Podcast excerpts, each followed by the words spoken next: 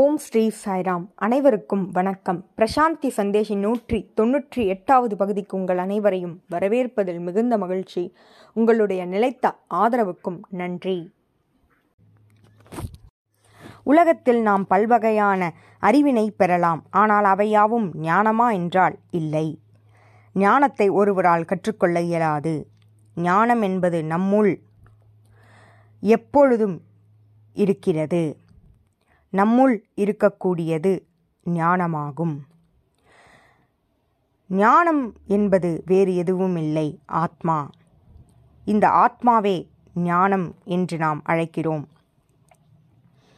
நம்முடைய ஆன்மீக செயல்பாடுகளின் நோக்கம், நாம் செய்யும் சாதனாக்களின் நோக்கம் என்னவெனில், இந்த ஞானத்தை அடையவே, நாம் ஆத்மா என்பதனை உணரவே, நாம் உடலல்ல மனதல்ல ஆத்மா என்பதனை உணர்வதற்காகவே அத்தனை சாதனாக்களையும் நாம் புரிகின்றோம்.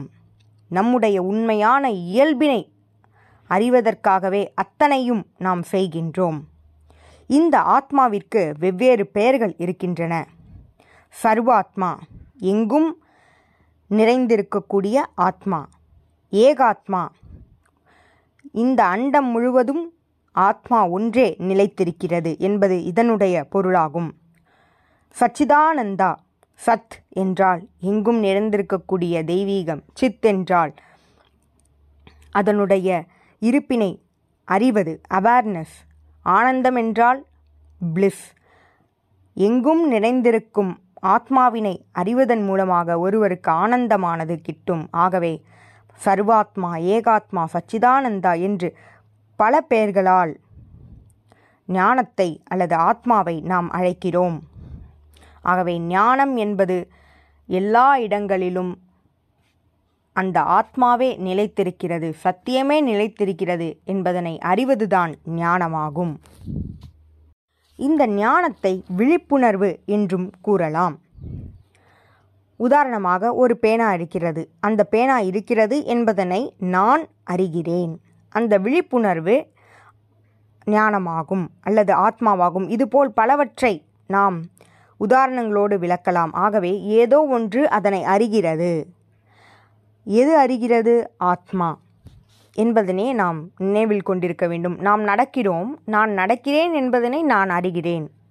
நான் உண்கிறேன், நான் உண்கிறேன் என்பதனை நான் அறிகிறேன். இதன் மூலமாக ஒருவர் ஞானத்தை அடையலாம். ஏனெனில் செய்வது நான் அல்ல, ஏதோ ஒன்று இயங்க வைக்கிறது, அதனை அறிகிறது என்பதனை ஒருவர் புரிந்து கொள்ள முடிகிறது. இந்த ஞானத்தை ஒருவரால் உருவாக்க இயலாது. இதனுடைய அர்த்தம் உத்பாதி, அதாவது ஞானத்தை ஒருவரால் உருவாக்க இயலாது.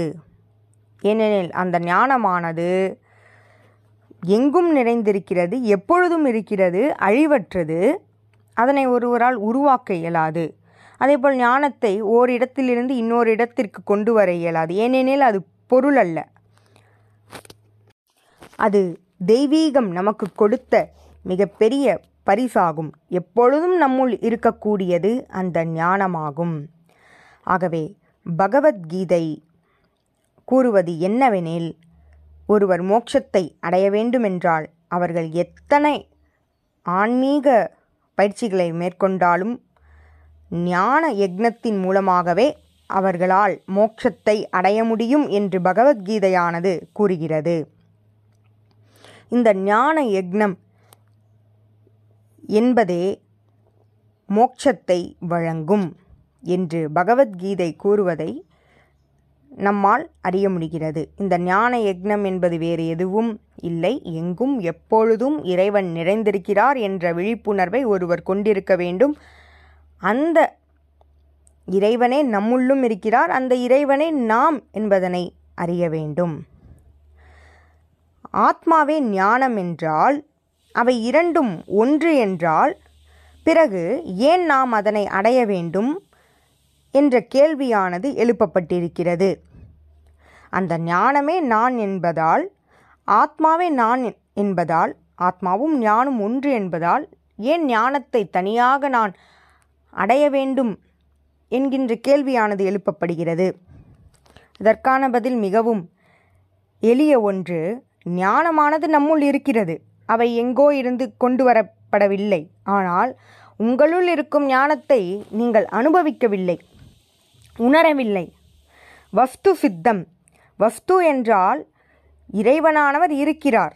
ஆதிஷ்டானமாக அனைத்திற்கும் அனைத்திற்கும் ஆதாரமாக இருக்கிறார், நம்முள்ளும் இருக்கிறார். ஆனால் புத்தி சித்தத்தால் அதனை அறிய முடியவில்லை. அதுவே பிரச்சனையாகும். பல துறவிகளும் பல முனிவர்களும் பிரம்ம ஞானத்தை அவர்கள் உணர்ந்திருக்கின்றனர். அவர்கள் கூறியது என்னவெனில், அவர்கள் பார்ப்பது, கேட்பது, அவர்கள் செய்வது அனைத்திலும் பிரம்மத்தை கண்டனர். இதன் மூலமாகவே அவர்கள் இறைவனை, ஞானத்தை அடைந்தனர். ஆகவே அனைத்தும், எங்கும், எதுவும் தெய்வீகமே என்பதனை அறிவதுதான் புத்தி சித்தமாகும். புத்தி சித்தத்தின் மூலம் நாம் அறிய வேண்டும். வஸ்து சித்தத்தினை புத்தி சித்தத்தின் மூலம் ஒருவர் அறிய வேண்டும். அதனை அறியும் வரை நாம் அதற்குண்டான பயிற்சிகளை, ஆன்மீக செயல்பாடுகளை செய்துதான் ஆக வேண்டும். ஆகவே வஸ்து சித்தமானது, ஞானமானது இருக்கிறது என்பதனை புத்தி சித்தமானது அனுபவிக்க வேண்டும், அறிய வேண்டும். உதாரணமாக ஒரு ஒரு மேஜையை நாம் பார்க்கிறோம் மேஜையை நாம் பார்க்கிறோம் அது வெளிப்புறத்தில் இருக்கிறது. அது தானாக வந்து நான் தான் மேஜை என்று சொல்லப்போவதில்லை, ஏனெனில் அது ஒரு ஜடம். ஆதலால் நாம் முதலில் அந்த மேஜையை பார்க்கிறோம். அந்த மேஜை நான்கு கால்கள் உடையதாக இருக்கிறது, தட்டையாக இருக்கிறது. அதில் புத்தகங்களை வைக்க இயலும், பிற பொருட்களை வைக்க இயலும் என்பதனை நாம் உணர்கிறோம். எவ்வாறு உணர்ந்தோம்? முதலில் அந்த மேஜையை பார்க்கிறோம். பார்க்கும் பொழுது விழிப்புணர்வானது அந்த அந்த மேஜையானது நம்முள், நம்முடைய மனதில் பிரதிபலிக்கிறது. அவ்வாறு பிரதிபலிக்கும் பொழுது உள்ளுக்குள் இருக்கும் ஒளியானது, நமக்குள் ஆத்ம ஜோதியானது இருக்கிறது.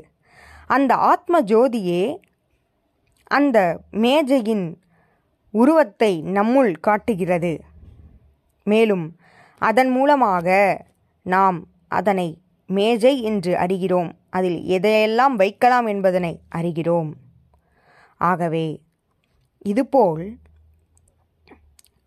இதுபோல் காணும் அனைத்தும் இறைவன் என்பதனை நம்முடைய புத்தி சித்தமானது அறிய வேண்டும்.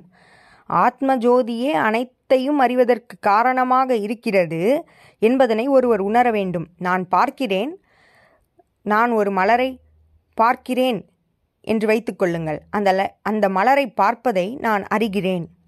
நான் நடக்கிறேன், நான் நடக்கிறேன் என்பதனை அறிகிறேன். ஆகவே அந்த நான் என்பது ஆத்மஜோதியே, இறைவனே என்பதனை நாம் ஒவ்வொரு செயலின் போதும் உணர வேண்டும். அதனாலேயே சுவாமி ஆத்ம விஸ்வாசத்தோடு செயல்படு, கடவுளின் உணர்வோடு செயல்படு, அவரே செய்கிறார் என்ற மனப்பான்மையோடு செயல்படு என்று கூறுகிறார். அனைவர் மீதும் அன்பு செலுத்த சொல்கிறார், அனைவருக்கும் சேவை செய்ய சொல்கிறார். ஏனெனில் அனைவருக்குள்ளும் இறைவன் இருக்கிறார் என்பதனை அறிவதுதான் ஞானம். அதற்காகவே இந்த மனித பிறவி, அதற்காகவே பல சாதனாக்கள் என்பதால் தான் சுவாமி அதனை வலியுறுத்துகிறார். பிரத்யக்ஷ விருத்தி, பரோக்ஷ விருத்தி என்று இரண்டு இருக்கிறது. பிரத்யக்ஷம் என்றால், பிரத்யக்ஷ ஞான விருத்தி என்றால், நாம் ஒரு பொருளை காண்கிறோம், அந்த பொருளை உடனடியாக நாம் அறிகிறோம். இது பிரத்யக்ஷ ஞான விருத்தி.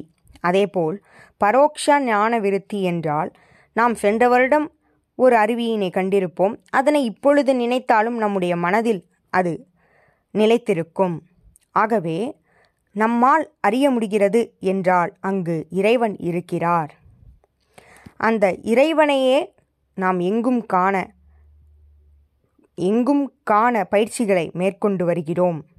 ஆகவே சுவாமி கூறுவதைப் போல நம்முள் ஆத்ம ஜோதி இருக்கிறது. அதனாலேயே நம்மை ஞான ஸ்வரூபலாரா என்று பகவான் அழைக்கிறார்.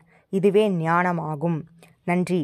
இதுபோல பல செய்திகளோடு உங்களை அடுத்த வாரம் சந்திக்கிறேன். ஜெய் சாய்ராம்.